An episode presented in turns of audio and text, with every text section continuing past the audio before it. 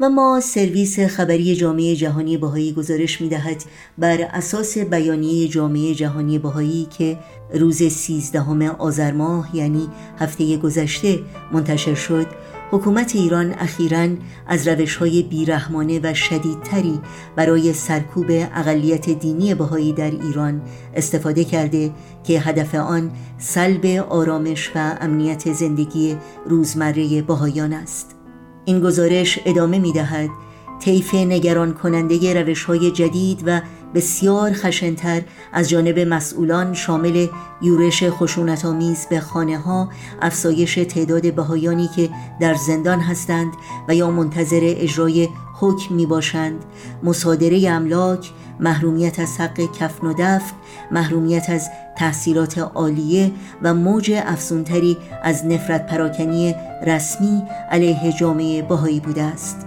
در این گزارش آمده است این موارد شدیدتر و خشونت رو به افزایش سرکوب های جدید زنان و سالمندان را بیش از دیگران مورد هدف قرار داده.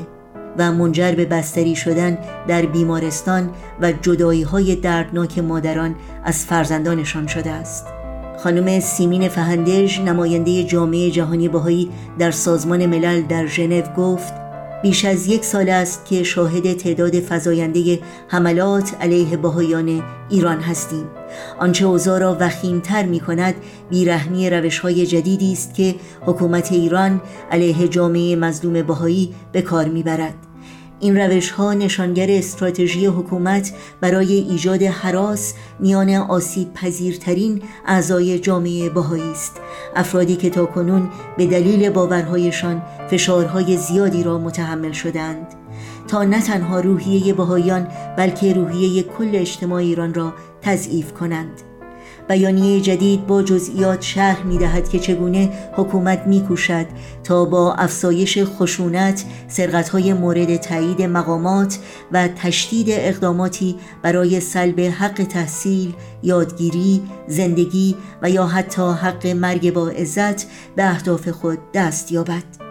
جامعه بین المللی باید با پافشاری از ایران بخواهد تا فوراً از سیاستهایش علیه بهایان دست بردارد.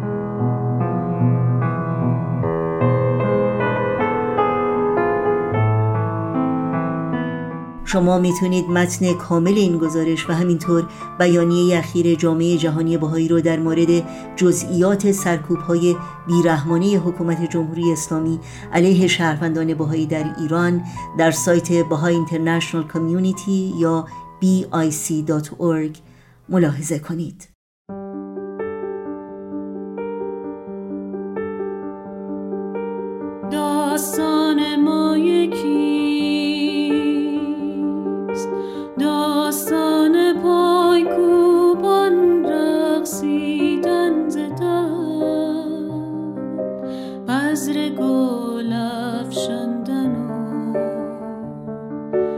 نقش زدن بر ظلم و جنگ. داستان مایه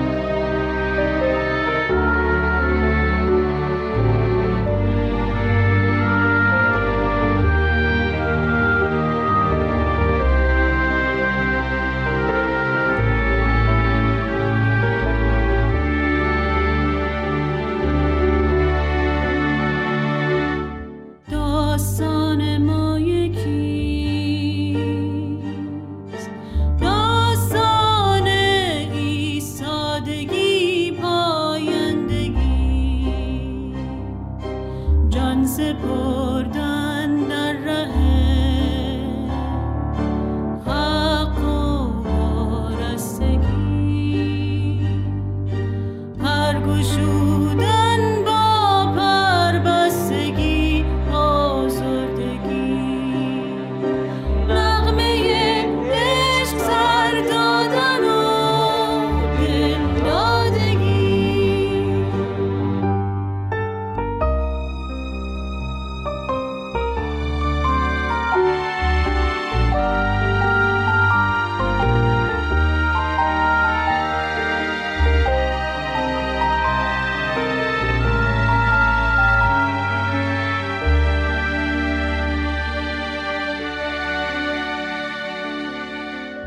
so